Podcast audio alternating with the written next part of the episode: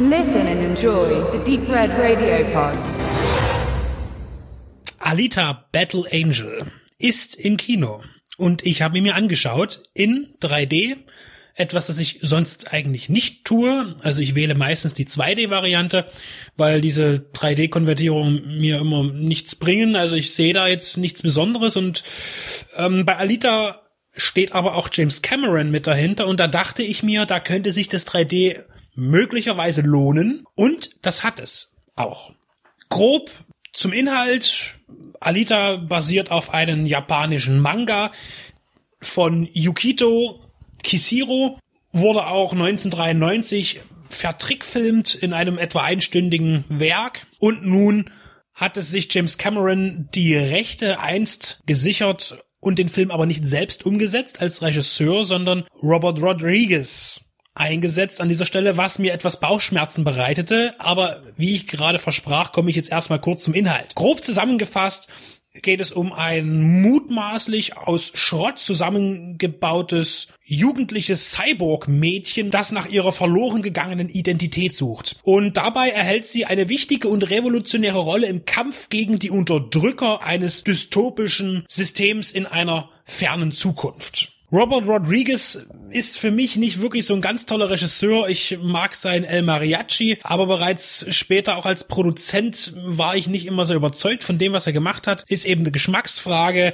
Und ich habe aber in Alita das Gefühl gehabt, dass es, dass gar nicht so viel Robert Rodriguez in diesem Film drinsteckt. Tatsächlich spürt man Cameron immer wieder, der auch das Drehbuch mitgeschrieben hat. Und eigentlich ist wirklich Cameron scheinbar federführend gewesen. So stelle ich mir das vor. Ob es so gewesen ist, weiß ich nicht. Aber eines kann ich schon mal sagen. Es ist seit langer Zeit der erste wirkliche Mega-Budget-Film, also 170 Millionen Dollar hat er ungefähr gekostet, der wirklich auch genau danach aussieht. Das heißt, natürlich ist die Action komplett aus dem Computer am Rechner entstanden und wer mich kennt, der weiß, dass das nicht ganz so mein Fall ist, aber hier passt es und hier wurde es auch sehr gut programmiert. Der Film sieht teuer aus und das war er auch. Das ist eben etwas, das bei jetzt den letzten Marvel-Produktionen oder DC-Produktionen nicht der Fall war. Die Filme waren teuer, aber sahen eben nicht danach aus, weil eben an Special Effects nicht gründlich gearbeitet wurde oder andere Sachen. Natürlich steht an vorderster Front dieses Performance Capture Verfahren das heißt, die Darstellerin Rosa Salazar, die die Alita spielt, verkörpert, ist komplett aus dem Computer gezaubert. Und sie ist aber auch, und das ist wirklich gut gelungen, die menschlichste Person von allen in diesem Film. Sie sticht also jeden menschlichen Schauspieler aus. Das heißt, sie ist komplett computeranimiert und alle anderen Schauspieler sind größtenteils tatsächlich menschliche Schauspieler. Sie schafft es wirklich, diese Figur eine Herzlichkeit zu erzeugen. Man verliebt sich wirklich in diesen Charakter einfach. Er ist charmant, naiv, unschuldig und wunderschön, hat auch kleine Macken. Und das, äh, diese, diese Menschlichkeit zeigt sich gleich am Anfang in einer Szene, wo sie erwacht. Und ich weiß, wer sie ist und, und wo sie ist, aber sofort ins Leben stürzt und so lebensfröhlich ist und zum Beispiel gleich nach dem Erwachen im Bett sich anschaut, was bin ich eigentlich? Und äh, auch dann, und das ist so ein, so ein schöner humanoider Moment, unter die Decke guckt, was ist denn da drunter, wie ist denn bei mir unten rum, was, was ist da? Und das das ist so gut gemacht, dass man sofort in diese Figur reingezogen wird und sie überzeugt. Und deshalb ist der Film auch glaubwürdig. Auch wenn er fast zu 90 Prozent aus dem Computer kommt, ist der Film glaubwürdig. Und hier denke ich wirklich, dass vor allen Dingen die Mitarbeit von James Cameron dafür, dazu geführt hat. Das 3D ist übrigens auch wirklich gut gelungen. Also das war mal wieder wirklich ein 3D-Erlebnis.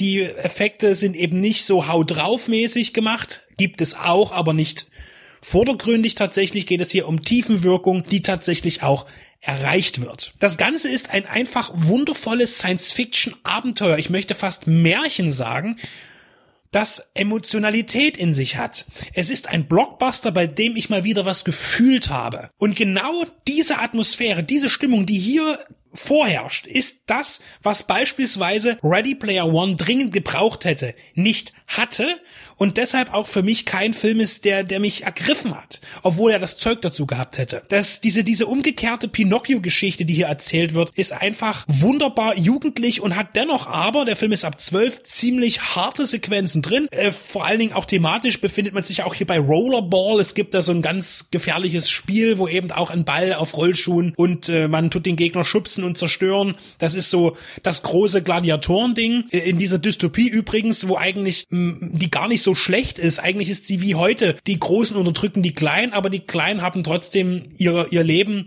und kommen gut damit zurecht. Das heißt, eigentlich geht es den Leuten da immer irgendwie gut. Damit meine ich jetzt die allgemeine Bevölkerung, nicht die Probleme, die Alita für sich lösen muss. Und es gibt eben dieses große Rollerball-Ding. Es ist genauso ähnlich wie auch ähm, bei die Jugger oder ähnliches, nur eben auf einem höheren Niveau. Es steckt ein bisschen Verhoeven drin, finde ich, so im Bereich Total Recall. Es ist AI drin, es ist Elysium drin und dennoch hat es alles eine sehr jugendliche und einfache Note, die mitreißend ist. Es gibt wirklich tolle Action-Szenen, es ist schnell erzählt, die Charaktere, alle, egal ob böse oder gut, gehen einem nahe. Das heißt, sie sind wirklich da, man, man, man hat Verlustängste, hoffentlich passiert denen nichts. Und das ist es, was ein Film braucht. An der Kamera, Bill Pope, fand ich großartig, äh, Darkman Armee der Finsternis Matrix hat viel Genre gemacht. Also hier hat man auch gutes Personal zusammengekratzt. Äh, von Junkie XL kommt der Soundtrack. Der ist mir jetzt nicht so riesig aufgefallen, aber gut. Was ich toll finde, Jeff Fahey hat eine kleine Rolle. Das ist auch wieder ein Herzensding für mich. Der kam wahrscheinlich über Rodriguez mit rein, weil die ja mal was miteinander schon gemacht hatten. Äh, und da bin ich jetzt nochmal bei Rodriguez. Also ich kenne, muss zugeben, ich kenne seine Kinderfilme nicht, die er gemacht hat. Ich weiß nicht, wie er da stimmungsmäßig arbeiten kann. Aber das hier ist ein ganz anderes Niveau. Und ich glaube, das ist auch die größte Produktion, die Rodriguez je inszeniert hat. Mit 170 Millionen Dollar, das ist schon eine ganz schöne Stange Geld und ich denke, das hätte er auch nicht gekriegt, wenn nicht Cameron dahinter gewesen ist. Wie jetzt Cameron zu Rodriguez kommt, das weiß ich auch nicht, kann ich mir irgendwie nicht vorstellen, was die beiden für äh, Verknüpfungen haben. Auf jeden Fall ist ein hervorragender Unterhaltungsfilm daraus geworden. Ich sage jetzt hier, und das meine ich ernst, es ist der beste Blockbuster, den ich wirklich seit fünf Jahren gesehen habe. Und da nehme ich jetzt Filme raus wie von Villeneuve, die äh, ja nicht auf diesem Blockbuster-Konzept arbeiten, sondern ich rede wirklich von bunten Unterhaltungsfilmen, Comic-Verfilmungen, Fantasy, Science-Fiction-Streifen, sowas in der Richtung. Das hier ist für mich das Beste. Ich bin wirklich euphorisch, weil der Film mich mitgenommen hat. Und selbst ein Christoph Walz,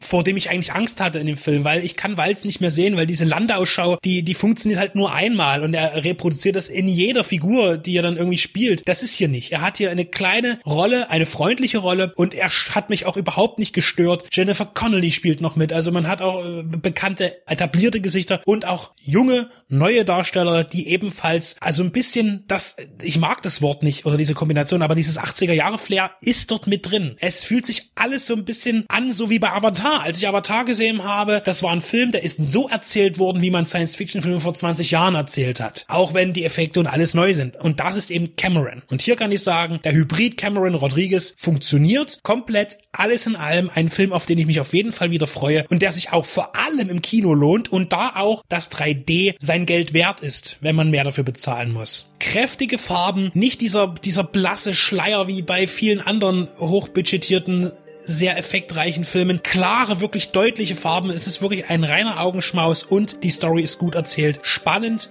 liebevoll, einfach wirklich Wohlfühlkino. Und vor allen Dingen eben wirklich ein Film, der technisch überzeugt, was bei mir lange nicht mehr der Fall war würdiges Eventkino. Mich hat er euphorisiert und ich hoffe euch auch. Da bin ich mir ziemlich sicher. Also ab ins Kino, solange er noch drin ist, denn auf dem Heimkinomarkt wird das Ganze weniger eindrucksvoll ausfallen.